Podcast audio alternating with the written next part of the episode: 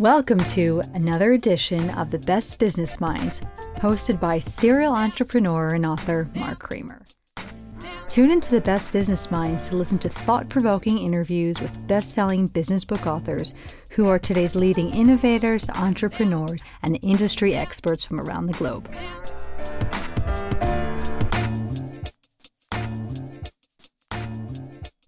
Welcome to another edition of The Best Business Minds, where we interview business leaders and academics that write thought-provoking books. I'm Mark Kramer, a serial entrepreneur who consults with family businesses and entrepreneurs.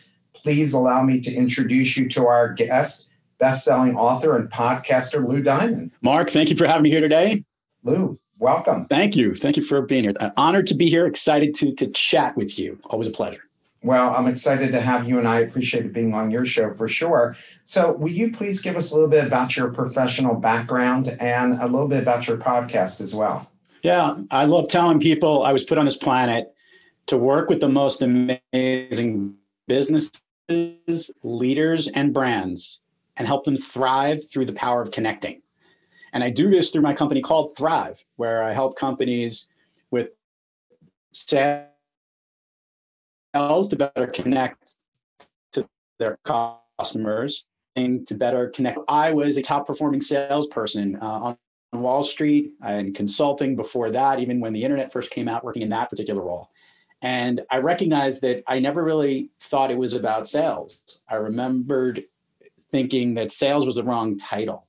The reality was, is that I was always about connecting, connecting and establishing a relationship with prospects, clients, accounts that blossomed into many, many sales. So sales was always the result. And what I found really interesting was that I had a unique way of doing this and a different methodology about it. And after years of doing it and then recognizing I could help other businesses, leaders, and brands do the same, I recognized I needed to tell this story a little more. And that's when I wrote Master the Art of Connecting and the skills you need to do that. Uh, my podcast is called Thrive Loud, which is featuring those that are thriving in their lives, their businesses, and their passions, which is why we had a guy like Mark Kramer on the program who does that each and every day. And interestingly, it is also an incredible way to connect with people, not just the listeners, but also the guests that we have on the program. And it's been a huge driver and platform that we've created for the business. So the ability to connect and master that connecting is amplified and highlighted on Thrive Loud. Well, we're super excited to have you. So let's start off with what's the most effective ways to network when you can't meet people in person, which we've been under essentially lockdown since March. It is amazing, right? You know, uh, someone once said to me, you know, as we do this meeting here virtually and, and your viewers come in and look at this, you know, this is a bridge to connect where we are right now, right? I mean, this is not the way we really want to be connecting. We we love the in-person connectivity that we can have. But so in this state of where we can be isolated and we're not really in the same room with people, uh, I've always been a big fan of figuring out the best ways to use each one of the mediums that we have to better increase our relationships with people. So it's not just about, oh, I got to be everywhere. I got to be sending out LinkedIn uh, requests to people to add to my network, or I have to be able to get a whole bunch of followers to get me on Facebook or Instagram or other social media platforms, or I should be sending out email lists all the time of updates of what I'm doing. I think all of us recognize that we're a little digitally exhausted, whether it's Zoom fatigue or our email inboxes or, or checking our phones constantly. We're in front of a screen all the time in this crazy world. So I'm very much about, Mark, making sure that what I sign off my show is you be brief, be bright, be gone in all those forms of communication, and make sure that you have a clear call to action when you're connecting with someone. There should be a purpose where you're not just reaching out selfishly for yourself. You want to be selflessly reaching out to people um, so that you're offering to help them. Because that is what people need right now. In, in whatever line of business, you probably have a service that you can help them with, and you can use all these different communications to do it. Can I give you an example, Mark, of things that are annoying me right now and ways you should not connect and network? And that's one of my questions, for sure. Is there anything more annoying than receiving these LinkedIn requests from people who you do not know, almost like an instant message thing, and they're basically offering services on how they could help you in this cold call outreach? By the way, it's not just like a really short little message.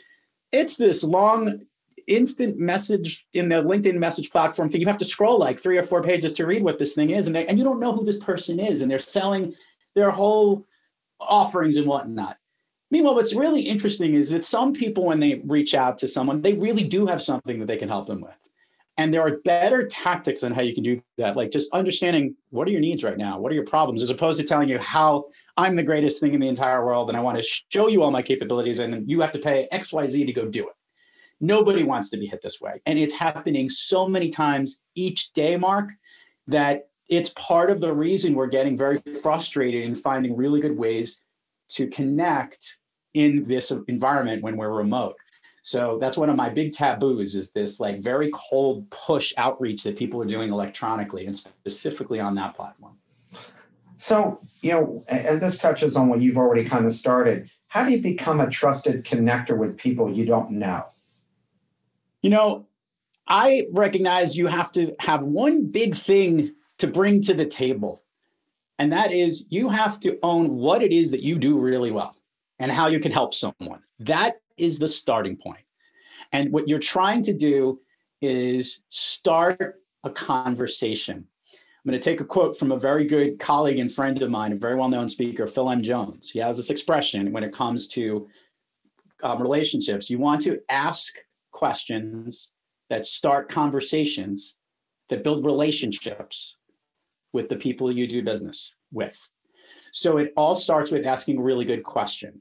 And that is the opening line for how you can meet someone. It isn't just like, what do you do, you know, or what is the role that you, you serve in life? It's maybe more along the lines of, um, are you looking for help in growing your sales? Are you looking to hire new people into your organizations? Are you looking to grow?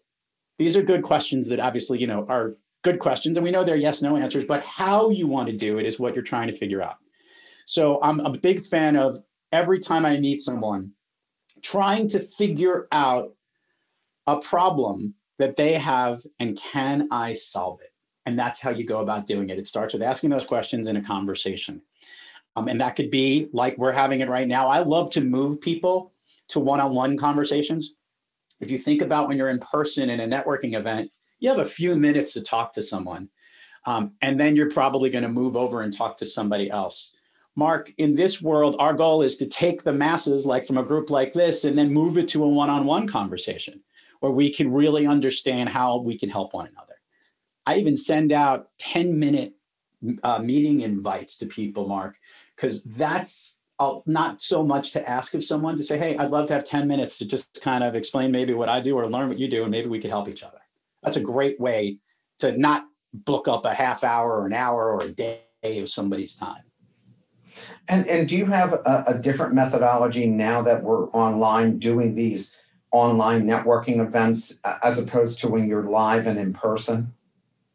So here's the funny thing, Mark. Um, before COVID, this was the way that I was doing my world anyway.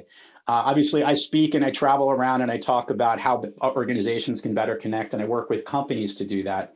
But the bulk of the consulting work I do is actually working from this environment and helping people thrive virtually. So I was doing this for the last two years. And a lot of it was in the communication that we would use, the right sales messaging to use in your, in your language and the emails you might write, or the best way to work with a sales team or a group to better connect and get solve problems. I didn't always have to physically be in the room with people. So I was doing this beforehand. Uh, so when COVID hit and everybody was doing it this way, I recognized I needed to help a lot of people do virtual better. So that became the big focus of what twenty twenty was about.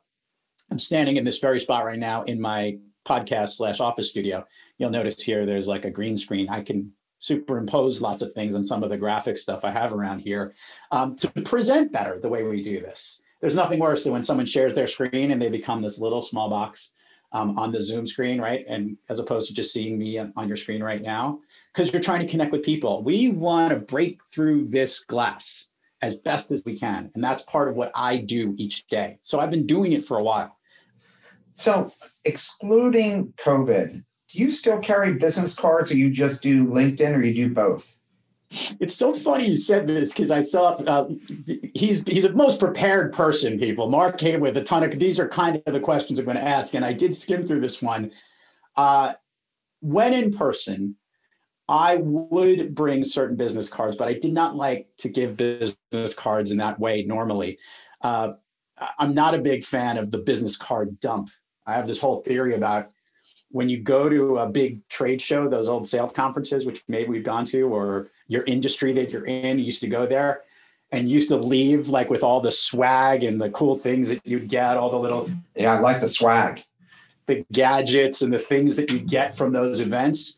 Um, I would find it really interesting that at the end of those trips, I would have stacks of business cards and I go, who are these people? And why did I have their cards? So I was very particular on when I would actually exchange a business card in person. Uh, it would be a situation where I already did those things. I had a great question, conversation, session with somebody in that environment and knew that there was a follow-up. I'll be honest, I, I more, more often than not will exchange something else, a cell number, an email, whatever they prefer. And that's actually really important. I actually will ask the person I'm trying to connect with what their medium of communication they use most. Today, we get too many emails, right? I mean, like just getting an email is enough. But I will say this, that I found some really interesting ways that people love to communicate. Some people just love to speak on the phone. Some people love to, um, to use social media windows. Some people use Slack and they'll communicate that way to communicate. I want to understand what they're most comfortable with. I want to be on that platform. So as for having business cards, I don't like to give a business card. Like, here's my card and go do it. I actually love to ask for someone's business card. And I think that's really important. In fact, even if you recognize you had a good conversation and you want to take it to the next level with your business cards, I used to be like, would you like my card, or can I get your card, so that we can follow up and figure out the best way to communicate? So interestingly, I'm out of business cards and I recognize I haven't reordered them. And it's one of the funniest things ever, because I'm like, do I need to? Well, I'm hoping to, because I do like going to those events where I can find that person I have a connection with, Mark, and exchange. Yeah, I, I know uh, most people under the age of thirty-five just don't even believe in business cards anymore, and just believe you'll just exchange on LinkedIn and you'll link in with each other. I think LinkedIn is the new business card. Um, and I believe it's really more important than ever that your LinkedIn really represents how you want to be positioned. And uh, I do a lot of work with uh, C E Os and leaders and helping them even better message the way they message themselves. And there's, it says so much more than just a card. So I'm hoping to have the ability to give someone a card in the last case scenario, but odds are it's going to be directing them to some digital media. One of the questions we got was uh, someone who, who wrote, would you like to earn significantly higher yields on your investment assets through special situation investing? And they're wondering, is that a good way to lead into someone? It sounds too open-ended, doesn't it? It sounds a little bit like, you know, putting that car salesman piece in there. Yeah. I, I want to make, yeah, I feel like it's like, you know, would you like a great offering? Like if, if you yeah. feel that what you're saying is something that could be played at two in the morning on some infomercial and car commercial that might get you to buy something, then it probably isn't the right thing to say.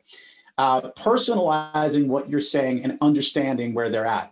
First of all, get doing a further drill down with someone to ask them questions, to understand exactly where they focus on, who their clients are, the type of work they do, what do they what do they look for in partners is a big thing. What are you looking for? And then if you've drilled down to that point and they are looking for a need for something that you might be able to fill, that's the right time to say, well, would you be willing to hear what we do and how I might be able to help you? As opposed to, would you like to figure out a solution that could be an end all be all for everybody? Yeah, yeah, for sure. Yeah, Mark, I want to make one distinction. In all these situations, it's not about, as I've said, it's not about networking. I have a big network. Everyone here has someone in their network. You need a network. For me, It's connect working. It's to make connections in your network. That's where business gets done. So there is that first step of getting into the network of someone else, but it's truly having a connect working relationship with somebody. It's a word I made up. I like it. I've got it trademark pending, but it is the way that I like to think about the relationship I have with someone, not just networking, to help you triple over those words or trip over those words as you try to say that for the rest of the interview here. One, one of the questions is, uh, LinkedIn is the most underrated business uh, business tools. Do you know how to get your social selling index on LinkedIn? I do. It's a longer answer because I've actually had to look into it. It's not my specific expertise. Um, there is a certain number of, uh, of connections that you need to have on LinkedIn to have that ability to do that. There's also um, another underrated application of LinkedIn is the number of groups that you should be in. You should, the groups feature, interestingly, has gone through an ups and downs and ebbs and flows of activity within LinkedIn. And some of those groups are incredible. And they've gotten so niche, niche, if you would, uh, into specific areas that to become one of those uh, descriptors that you just described in, in the selling, what do they call it? What's the, the title that he put it in there? To have that, you also be involved in certain groups. Social selling index. Social selling. You have to be in certain groups as well, as long as having a certain number of networks. But um, it's not my full expertise with that. I could look up and figure out what we did to do that because I know I'm in that group. My team helped me. How, how do you use LinkedIn groups? I'm in a lot of LinkedIn groups. And, and, and when I've posted, like when, you know, having guests on shows, I actually, you know, and, and I'm connected supposedly to literally, I, I totaled them all up over three million. Yeah.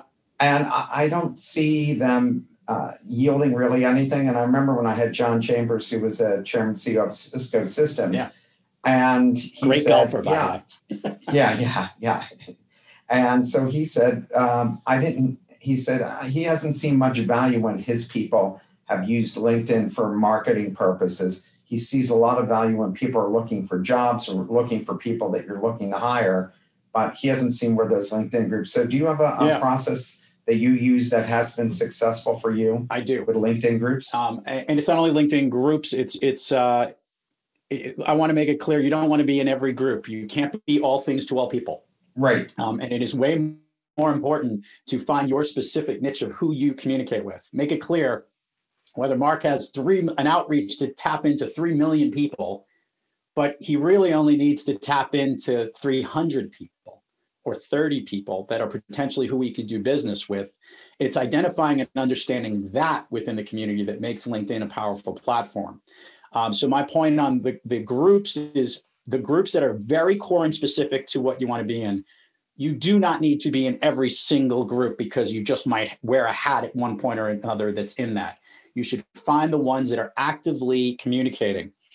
To what Chambers was discussing, the biggest problem that LinkedIn has as it relates to content is the same issues that Facebook and Twitter have, and that is an algorithm that you are fighting, or, or Instagram for that matter. And that is uh, you are only seeing what you are seeing based on the frequency of people that have seen you or followed you very recently, or are constantly posting or always tagging you. So one of the biggest tactics, Mark, that you are very familiar with as part of what I call the Thrive Loud rules when we promote any episode of our show is that I require my guests to post and require and tag us for every episode. Yes. And what we do is we launch, we have several posts every week regarding promoting the guests on the show, but there are other things that I promote as well for my business. Uh, one of my clients, I'm doing a workshop for next week. We've been promoting some of the activity they've been doing leading up to it. It's intentional. We're tagging the people that are going to be at that conference because we're now trying to be in their sphere of influence for a short window of time. That will enable us to see the people and the posts that we want more often than not. We have also, and I highly recommend this for your own businesses, for your own report card, aside from your groups and aside from the way you post and tag people, use the recommendations feature in your profile. Your clients should, you want your best testimonials of the work that you do, get that them to post it in your LinkedIn profile. Let me tell you why.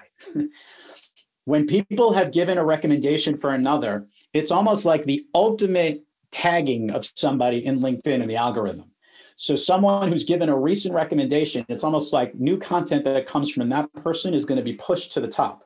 So both giving and receiving recommendations in LinkedIn is going to be a huge way for you to con- increase that moment of when you've connected to somebody to get more people to learn about you, find you out that aren't connected to you, and then start following. Interesting. Very, very interesting. Could you ask, uh, one of the questions here is, could you ask a modification of the previous introduction? We provide uh, situation high yielding investment opportunities to an investment only group.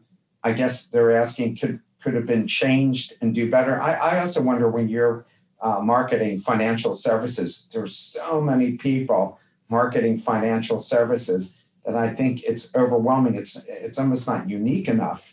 And, and really the only people you can uh, promote these things to are people you actually do know, or they or they turn you off. So what is the exact question you want me to answer? So if if he shortened what he was doing, is there a better way of him uh, trying to not come across, as you mentioned, kind of like uh, selling cars? Yeah. Is there a better way, especially for something like financial services, when there's everybody is pitching those things to you? Yeah, so let's make it personal, okay? You heard me on the opening of this program say to you that I was put on this planet to work with the most amazing businesses, leaders, and brands and help them thrive through connecting. Okay, it took me a long time to figure this out, but that is what I do. That is literally my purpose. And by the way, it's a way more engaging way to start a conversation than to say, I'm a growth consultant that specializes in a certain niche or area. The reality is, is that's what I do. So it to distinguish yourself from financial services, spin the conversation around, what is it that you love about what you do? And tell people about it. I, I love to call this, you need to unleash your superpower. And in LinkedIn, you could do it as that first line descriptor of what you do. You know, you've got some title, Mark's got some amazing things on his bio at LinkedIn. But there's that other piece that says exactly your statement. That statement is your uniqueness to the world. It is, that is why people do business with you. That is why they want to connect with you. That is why you are trying to promote yourself out there, because you have something to offer that's going to make this world better. I'd rather do something with a superhero than I would a regular average Joe. We all love superheroes. Make your superhero the thing that you lead with when you connect with someone. And I trust you, people want to know more. They want to dig in and understand what it is that you do. These aren't easy things to do, by the way, to figure it out. You may need a help. You may need a coach to help unearth what that is. You may need your friends to figure it out. I do a lot of exercise with my clients to help do this. But to get your superpower to lead with it and unleash it is really something that gets you to stand out from your competition and from other people in your space. How do you handle ghosting when an individual starts to go silent? Ghosting in that, which way? That if I keep reaching out to somebody and nobody's responding to me? Yeah, like do you, like yeah, like they've they've reached out to you as a prospect and you responded, but then and it seems like you're having a back and forth, and then all of a sudden you just stop. Yeah, when does the rhythm of the sale or the rhythm of the relationship dry up? I always love to ask this question, were you doing all the things that connected? Um, in the book, I talk about the power of empathy and Master the Art of Connecting. When you connect with someone, it isn't so much about what you've got going on in your world, if this is what your circle represents, this is your world, and this is the person you're trying to target. And when you're meeting with someone and you're having interactions and you didn't quite connect, it sounds like that's what that is. You didn't connect. You had a back and forth. You got like this close. You networked, if you would. You got close and you touched with one another. The two circles kind of like pointed, but they never really passed the barrier, never really got connected into each other. And I always say, well, why is that?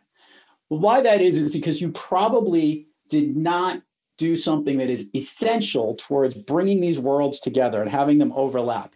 And that is to stand in the shoes of the person you're trying to connect with and see things from their world. Get into their world and understand what they're all about. Don't talk about you.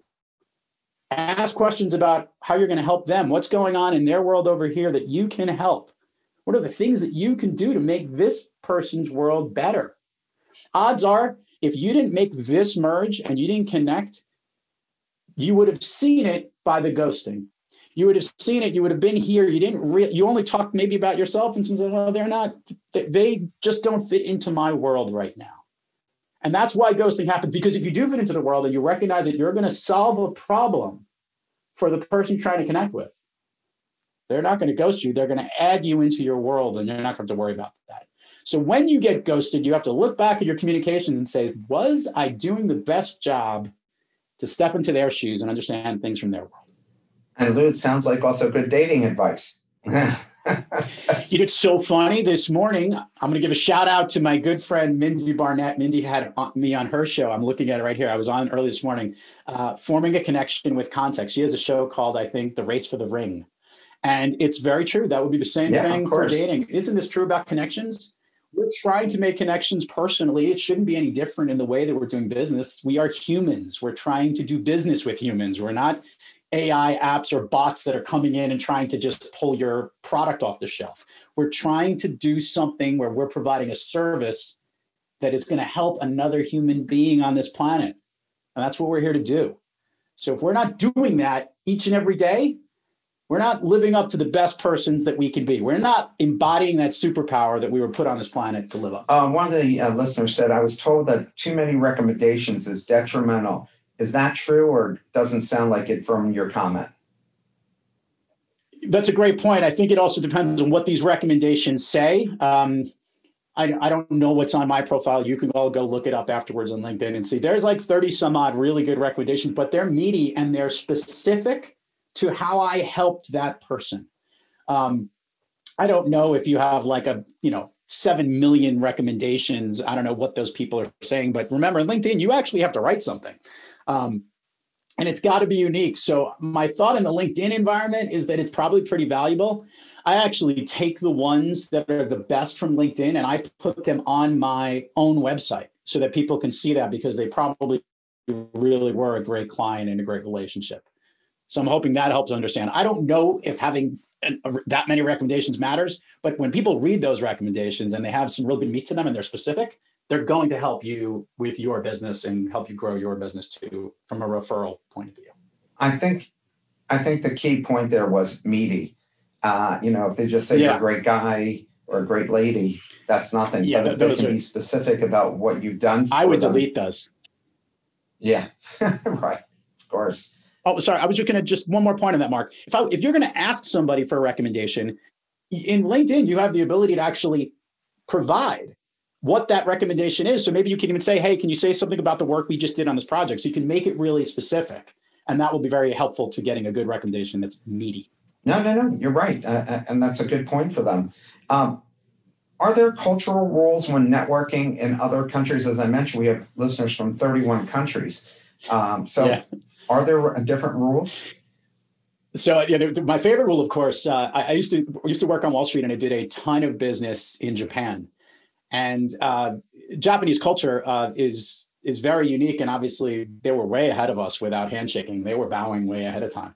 Um, so whether the handshake culture is gone or not, t- TBD on that. But a lot of Asian cultures will bow and nod when you're saying something, and you might interpret that as they're totally getting what I'm saying. They totally are in agreement with me. They're nodding. That's not always the case. Um, so I always like to make sure that I clarify in, in different cultures to make sure that we bridge that communication gap. I also did a lot of business in Norway, and they're much less vocal in the way they communicated, very terse in the way they, they speak. And I have interpreted that initially as cold and standoffish, but in reality, it's not. It's just a culture piece. What I would recommend is if you're going or you have to do businesses with those other cultures, uh, ask over clarification questions. Don't assume anything.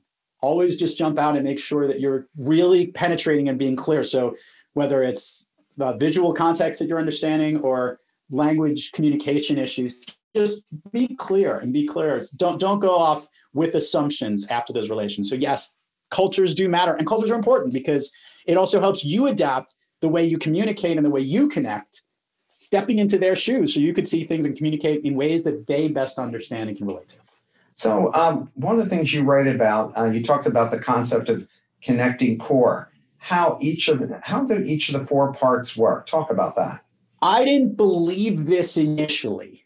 And I recognize this is, I bet you all think there are some people who are just natural connectors. They're naturally uh, the ability to pull people in. You've probably even heard, oh, that person's a natural salesperson or a natural this or that. This is true that some people are born with more natural tendencies than others. But as it relates to our ability to connect, we all have what I call muscles, the connecting core muscles that we all can work on like a good workout that enable us to better connect to other people in the world. And that's actually part of the reason why I wrote Master the Art of Connecting, because I figured out what these muscles were. And the muscle I actually call is the SAFE, S A F E. Think of it like a really cool, like tight four pack instead of a six pack, if you would, right? The reality is, you know this, if you are a physically fit person in life and you strengthen your core, you could do lots of things. You can run very far. You can start climbing. You could start doing other exercises or races or activities, because it all starts at that strong core that you need to work out. And everyone knows we need to do that to be successful physically. In connecting, it's the same thing. So these four muscles, if you work on them each and every day, will enable you to be better at connecting with others. With me so far, Mark? Yeah. Okay, so the four muscles, uh, you want me to go through each one of them? Is that yeah. easy? Uh, yes, please. So S A F E, and I'm going to go backwards. I'm going to start with the E. The E is the power of empathy, and we already talked about it. The ability to step into the shoes of another and see things from their world. Focus on them. And how do we do that best? By listening. We should be listening more and talking less. And one of the best ways to work out this muscle, uh, just for a show of hands here, um, how many of these do we have? Everyone understand? We have two. We have two of these. How many of these do we have? Mm-hmm. One. Use them proportionally. You should be listening twice as much as you should be speaking to anybody. This is so important that when you're in a conversation, you should be asking more questions. When you're asking questions, you're going to get those responses, and those responses are going to then be able to formulate how that person's world, what it looks like. And we need to do this by listening better. There's a whole exercise I do about listening, but one of the muscles about doing this is E, the power of empathy. F, a fearless mindset. And that means moving through fear into courage. Sounds really weird, but I know that there are people that will go onto these calls and are even afraid to ask a question. I've seen it. They're like, oh, I don't want to ask that question. It might sound stupid. Uh, maybe I'm not going to sound like I know what I'm talking about. Fear is something that holds us back, and we all have them. I have them. You have them. We all have them. It isn't fearless like we're void of fear. Fearless is understanding what those fears are and knowing how to move through it into a place of bravery, into courage. And the way we do this is by taking a fear and spinning it on its head. If I don't ask the question to a client because I think it's silly or stupid, and it turns out that that was exactly the thing I needed to know, well, then I'm not going to get the answer I need. So why not ask it? There's nothing wrong with a bad question. There is no such thing as a bad question. If I have a fear of following up with someone. This is my favorite. You know what the biggest fear in sales is? The biggest fear, Mark, in sales is the fear of hearing the word no. N O. We hate being rejected. I'm going to tell every single person, all eighty some odd people live here on this call, Mark, I love the word no. I live for the word no. I want you to get to know faster. If something is, someone doesn't want to do business with me, I want to hear it right up front that we're not going to make this connection. We're not going to get into each other's world. We're not going to do business. I want to know it now so I can focus on getting more of the S's. I've had salespeople work for me who literally are afraid to pick up the phone to call someone because there's a chance they might say no. But meanwhile, they keep it on their sales pipeline because there is a slight chance that maybe they're going to call me back and say yes. The more time that goes on with that, Mark, the less likely they're going to say yes. So I want to get to know faster. Don't be afraid of the word no. You need to have a certain number of rejections to do business with somebody.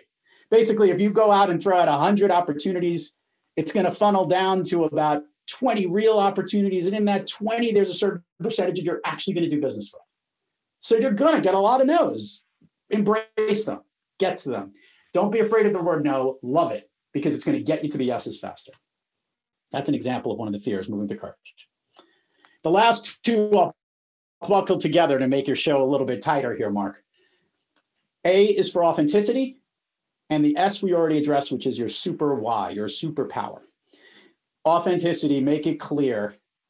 Nobody wants to connect with someone that is not being authentic.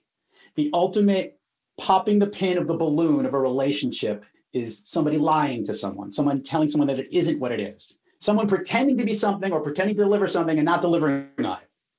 We want to be real. If we can't do something, we should let someone know that that's not in our sweet spot, or at least let them know, I don't know right now. But if we start to make up a story and then it falls back on us, they will remember that till the day they die, and they will literally hold that up to them as knowing you're not going to be authentic. Authenticity of the connecting core is the linchpin. Without it, it doesn't work. And lastly, Mark, S, the super why. We talked about at the beginning, that's your superpower. That is living and breathing your superpower each and every day, what you are born on this planet to do. And in your job, your opportunity, whatever that is, you got to make that thing shine and lead with the superpower, lead with that muscle of your super why, the why you're on this planet. Embrace all four of those muscles, the S A F E. You have one person that everyone wants to connect to because they are empathetic to what you do. They are fearless in the way they go about their business. They are real as the day is long, and they are someone super that you want to connect with. That's your connecting core, Mark. You know, I remember when I went through sales training, and this uh, and a very experienced salesperson would often say, a no is as good as a yes, for the reasons that you've outlined here. But someone also wrote, maybe is the worst, um, because that just leaves you hanging. So you want to get to that yes or no. Yeah, when I hear may, when I hear maybe or I'm not sure yet, I go, tell me, I go, tell me what's going to get me to a no. Right. As opposed to saying, tell me what's going to get to a yes. Because that seems a little bit out. Tell, tell me what's not going to make this happen. And, and you won't believe what you'll hear, because that actually is a little bit of a trick and an advantage, because it puts you in a position where they're going to be like, well, you've only had X number of experiences doing this. I'm like, you know what? You're right. But guess what? It's going to give me more focus of doing business on you. Every time you could hear that. One of the things I always ask in the beginning of a meeting, especially when I'm helping entrepreneurs raise capital or I'm raising capital for my own stuff, is, why did you agree to meet with me? Yeah, I love that. And that usually gives me an idea of wh- which direction I should go into with them. And it gets them on your side, because they say, here's why I agreed to meet with you. And already you started off in a positive way. The only time that didn't work is uh, the C E O of McCormick Foods uh, set me up with his top executives. And I, and I asked that question. And somebody said, uh, we didn't want to meet with you. The C E O made us meet with you. and, and I so, go, yeah. I, I, at that point, I would say, I go, listen, c- can I get a discount on the bay leaves or the or the flavors? That's what I would look for. I goes, can I get any any type of products here from McCormick? it, it, it's totally important to recognize that. Get to that no, get done, because uh, the the one thing we cannot change, the variable in our lives, is time, and therefore there's only so much of it we have. We want to make the most valuable connections, not the most connections, the most valuable connections to our lives. And I think that's a real important thing to somebody who said, you know, it doesn't matter if you have six billion followers or you have six. Um, I know people who have are non-existent in any social media sphere, and trust me, they don't need any more connections as it relates to dollars, because they found out where their space is. Figure out where you need to be to own that space so it's most valuable to you. There's a great story in your book, and I want you to retell the story. You wrote about a sales meeting you observed, and could you briefly tell that story and that the audience could learn from it? Because I've seen so many of these kinds of uh, stories, even with seasoned salespeople. It, it blows my mind. So can you tell that story and, w- and what you told so, them? So just to be clear, um, I am a I am a speaker, and I love to present, and I love to give great presentations. And having been a salesperson has made that ability natural to the way that I speak. So I'm I'm very charismatic when I talk. Uh, but it doesn't always need to be the other way around, meaning the sense that some salespeople will go into sales meetings and will feel that it's a presentation and a show. So a C E O hired me to go to a specific sales meeting and sit in and observe, because he was we were assessing how to help this sales team go. Um, we go into the meeting. I was like kind of a fly on the wall on site at the client. There was the, the salesperson, there was an account person, there was a technology person in the room, and myself. And they were helping with all the solutions, and they were giving this presentation. They give a presentation and they leave, and we're in the car now heading back to the office. We get back to the office, and in the car, I want you to imagine these guys were fist pumping, high-fiving, chest bumping, if that was able to be done at the time. At the, this was a great meeting. And I was a little confused, because when we got back, they'd already, the C E O had already heard. I heard there was a great meeting that took place over this. And I, I now had the door closed and they were no longer there. I go, I would like to make something clear that we have a difference on what great is and what isn't meeting. Because this might have been the least effective sales meeting I've ever been to in my life. Let me summarize as quickly as I can. All they talked about was how great they were as a company and the great things they need to do. They never asked a question to anyone attending the meeting at the client. They just kind of ran through the PowerPoint march of death, if you've ever been through one of these, going through every capability and all the great things that they've done for other clients and the things that they do that are awesome and why you should hire me, I, us, we to do this. And never did they engage with the client, or more notably, did they give a clear call to action at the end of the meeting to say, what's next? It was like basically a dog and pony show, legitimately like, here's the great things that we do. Here's what we have. It's awesome. You should love it. Thank you for having us. Good night. That's basically how the meeting went. And it was so important to recognize how it isn't about you in the meeting. It is not about presenting your best opportunities, what you've done for somebody else. In fact, my favorite thing is, you know, the logo slide, the infamous logo slide that says, here's everybody that we've worked for, right? It shows every logo that you, all the companies you've done work for, right? I want to make it clear. You know what that slide really says? Here's everybody that isn't you. This is everybody that's not you. You're not on this list. It actually, that's where it puts them mentally. Like, I'm not in this club. I'm out of the club. The only logo that you should have on any sales presentation in any meeting is the client that you're pitching to right then and there, them. Understanding who they are. And if they ask, who have you worked for? You could pull that out of your back pocket or from the appendix slide, and they could see and they could go to your website and learn what you've done. You need to figure out that that first meeting is not a presentation of what you do. It's not a show. That meeting is a chance for you to learn how you're going to solve their problem. That's it. Because it's in that meeting that you're going to find out whether you can or you can't. And that's the difference between winning the business and going on a trail of who knows how long to keep something on your pipeline to keep people interested. It, it, that's a great story. Because uh, there was a there was a well-known accountant in Philadelphia, a partner of one of the major firms, and I ran this organization where there were fifteen guys who ran public companies, and uh, seventeen members on the board. fifteen of them had this one accountant, and so I asked them, "Why did you choose this accountant?" And they said, "All the other accounting firms, when we brought them in, they all started by talking about their firm, and he started by asking us to talk about our business and our problems and how we're dealing with it." He, they also, we had to pull it out of him what his firm could deliver for us, because he kept asking us more and more questions. And the interview, which was supposed to be a half an hour, ended up being over two and a half hours. Each one of them said the yep. same story. And here he was sitting with fifteen public companies as clients, and nobody could, if he came in, it was the death knell for any of the other accounting firms. They just even hated hearing the fact that he visited some firm that was already a client of theirs. Yeah, you, you're, you're. And I think um, uh, this goes to my next question about, yeah. you talk about the concept of ask and listen and tell and talk. Correct. Talk about that. We live in a world where we need to be in the asking world, okay? There's this ask, tell matrix Um, that I love to describe to people.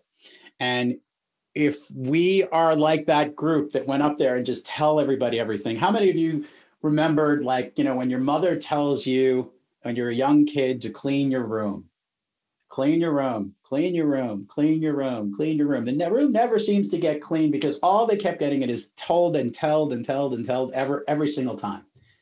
But yet, if you spin the conversation and you ask nicely, like when my parents came to visit recently and my son's room was an absolute flying tornado, I remembered and said, what do you think your grandmother would think if she saw your room like this? And I remembered my my my son saying, oh, well, it probably would be completely disappointed. And the room somehow magically got clean. I didn't say, go clean your room. I basically put it on them to ask a question because a question is empowering. And too often as connectors, we think we need to tell someone something to be powerful. We think because we were in a role, like when we were little kids, like teachers or even doctors, when they told us something and they knew what they were talking about, we accepted it as that's right. And we feel that that's a position that empowers us. But think how powerful you are when you ask powerful questions. Like what great consultants do, what great therapists do. They ask questions, whether they know the answers or not. If you lead from asking, you're going to use these twice as much as you are this.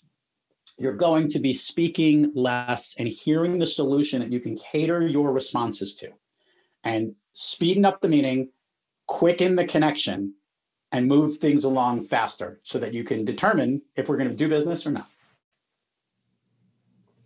So uh, one of the things you mentioned in your book, which I thought was really interesting, is that um, your research, what do C E Os say is the biggest sales challenge and, and what is the common element? Yeah, the the, the, the biggest, well, I'm, I'm trying to remember. I said a bunch of things that they said were the biggest challenge. Do you remember Do you remember my answer on that? Just so you could, you could lead me in the right direction? No, just, I... That's called a stall for people. Uh, the biggest problem that that salespeople have as it relates to C E Os is that they're not specifically gearing their conversation to them. That is the reality, that the reality of that is where they're going. They're not directing it to specifically where they need it to be. And I'd also argue that that salespeople are afraid to fail on this. They're afraid of that fear when they go into meetings.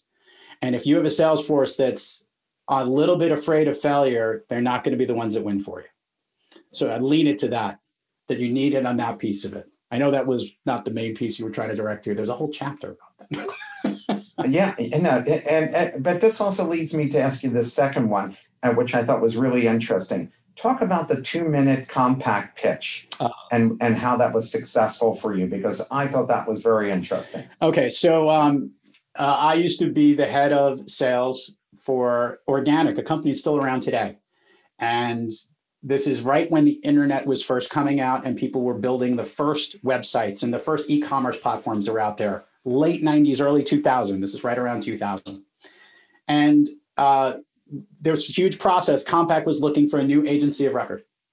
And they sent it out to the top twenty agencies that were in this space.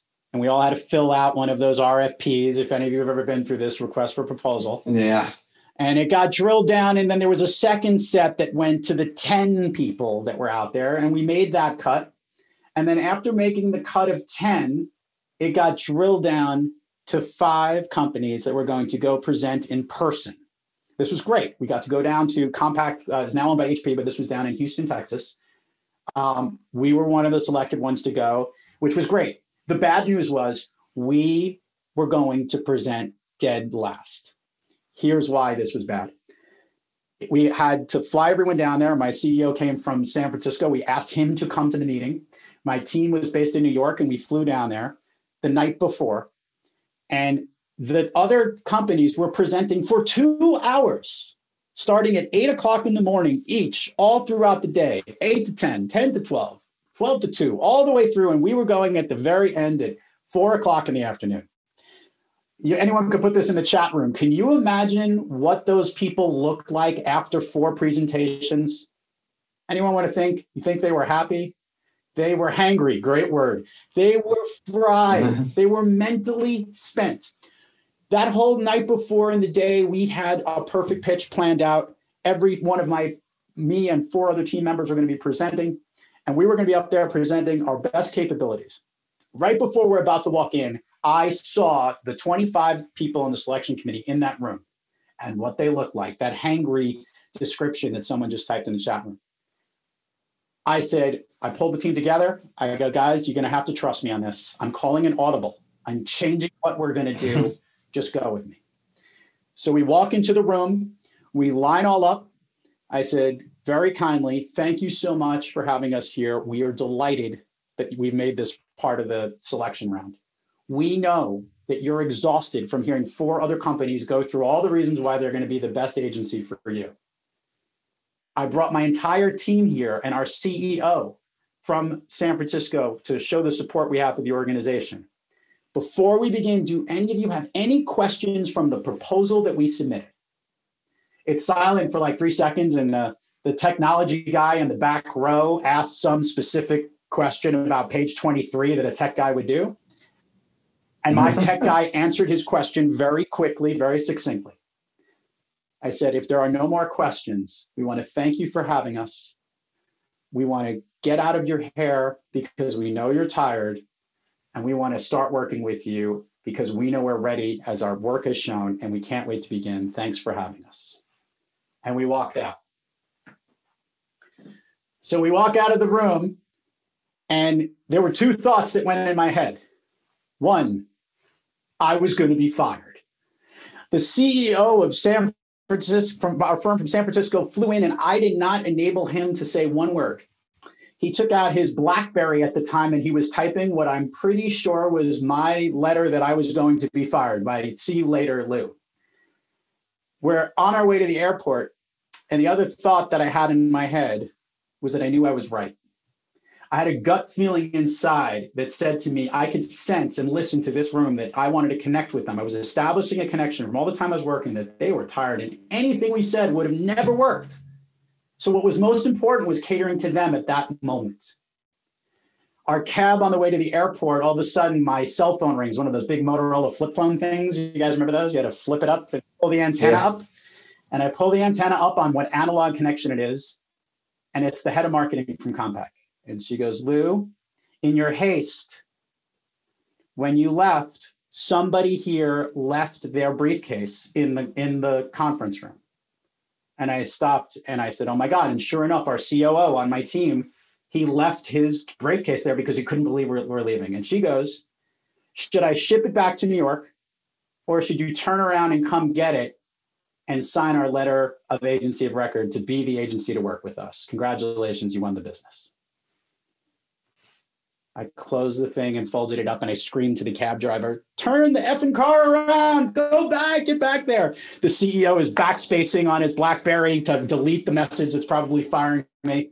And we get back in there, and that C T O, that technology guy that asked that one question with champagne handing to us as we arrived, he says, do you know why we hired you? And I, in a moment of silence, we just said, no, what was the main reason? And they said, if they're this considerate during this pitch process of how we're feeling now, just think how great it's going to be to work with them.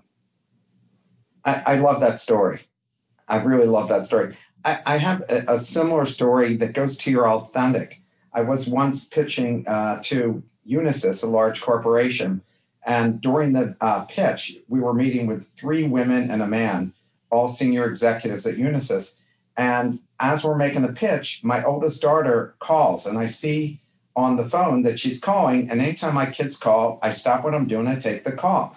So I take the call, and my partner is ten years older than me. He is like ready to kill me and say, excuse me, my daughter's calling, give me a minute. So I, I walk out of the room, I tell my daughter, hey, I'm in the middle of a meeting, is it an emergency? She said, no, so I call her back.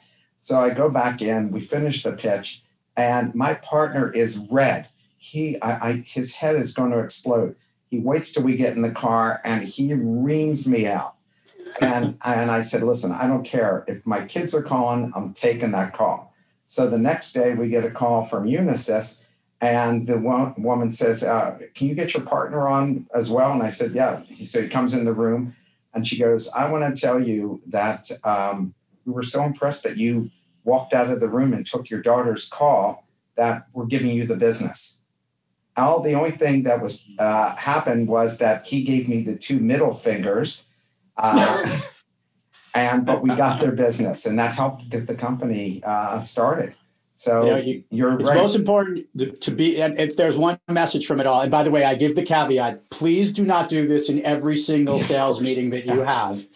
Um, the ability to read the room, the ability to empathize and step in and see what everyone else is seeing is what great connectors do. Each of you has, has that muscle in you, that power of empathy to empathize with everyone. Step in and do that. And you will have better relationships and connections and grow and connect work with more people than you'll ever imagine if you embrace that ability to understand what others are feeling at that moment. So, Lou, we got a few more minutes left. I want to ask you, and I think everybody has this, how do you get over the fear of talking about price? You know, uh, I'm gonna I'm gonna steal something from you that uh, from from a, another colleague of mine who does this. I'll I'll leave his name out. But uh, how many of you know about there's two things that you provide, right, when you have a price for something? If you stick the price right up in front of somebody, and this is price in this hand, and this is the value that you're going to deliver behind it. Well, what do you see? All you see is the price, and you can't see the value here. But if you switch this around and I put value first and I show you everything that I'm going to give you and how it's going to make you grow and make your business be better, how it's going to save you money, how I'm going to provide you the guidance you need, whatever your business and service line is. When you're giving value first, the pricing is secondary. Most people do not say no to someone because of price. one hundred percent. They say no because what they need right now and the value that's being presented to them is not on the level that they're expecting. And that is where business gets done. If you know you're going to get great value for something, you're going to take it no matter what the price is. So I, I make this clear, and that's why I joke about these bad tactics of what I've seen. I had someone send me a cold email yesterday and just threw a number out at me at some value of what it was, but I, I, my, they didn't know if it was going to give value to me. So value first is where you lead with the pricing behind it. And you will have a much easier time communicating that conversation. So um, maybe I should ask you this one. And, and when we have two minutes left, um, how do you develop what you call the fearless mindset? Spin every fear on its head. I addressed it earlier, but it's this simple. If you have a fear, you have three steps that you can do it. One, identify what it is. Identify the fear, give it, give it a name. Fear of hearing no, fear of rejection, fear of losing the sale, fear of failure. Give it a name. Two, know what that fear is and when it pops up. Understand its familiarity. It comes up in sales situations. It comes up when I talk about price. It comes up when I have to go give my sales meeting internally. Understand the circumstances that this identified fear comes with. And then take the fear and spin it upside down. Don't make the fear overwhelming, meaning upside down, like, okay, put it on its head. So if I'm afraid of hearing the word no, well, no might be a yes, but no also getting to it faster is going to enable me to not have to worry about this anymore. That's the flip thing, those three. Identify it, understand the circumstances, flip it on its head. Lou, you were awesome. I know everybody enjoyed it because only three people didn't stay to the very end. So that's impressive. Now here they drop off. Right? Yeah. Mark, truly a pleasure. For, and if anyone wants to find me, I'll just give my own selfish plug here. Everywhere in social media, follow me at Thrive Loud. Reach out to me on LinkedIn. You'll find me the same way on thrive loud dot com. And uh, listen to go listen to my episode with Mark Kramer. It, it killed it. It was spectacular. He was awesome. Um, but and there's many other programs there. And I mean, if your organization needs help and do the stuff that I have, that's where you can reach me, and I'll connect. Well, Lou, I, if you if it's okay with you, I'll put your email out to everybody if that's okay. Please do. Okay. Absolutely. We'd love to help. Yep. Sounds great. Hope you'll write another book and we'll have you on again. You got it, my friend. Thanks for having me. Thank you, everybody. Have a great weekend. Please stay safe. Bye, everybody. Thank you for listening to another episode of The Best Business Minds. Tune in every Friday at twelve p.m. Eastern Time for our live recordings. Go to w w w dot the best business minds dot com for more information and follow us on LinkedIn and Twitter to be kept up to date with our upcoming guests and other bonus material. See you next time.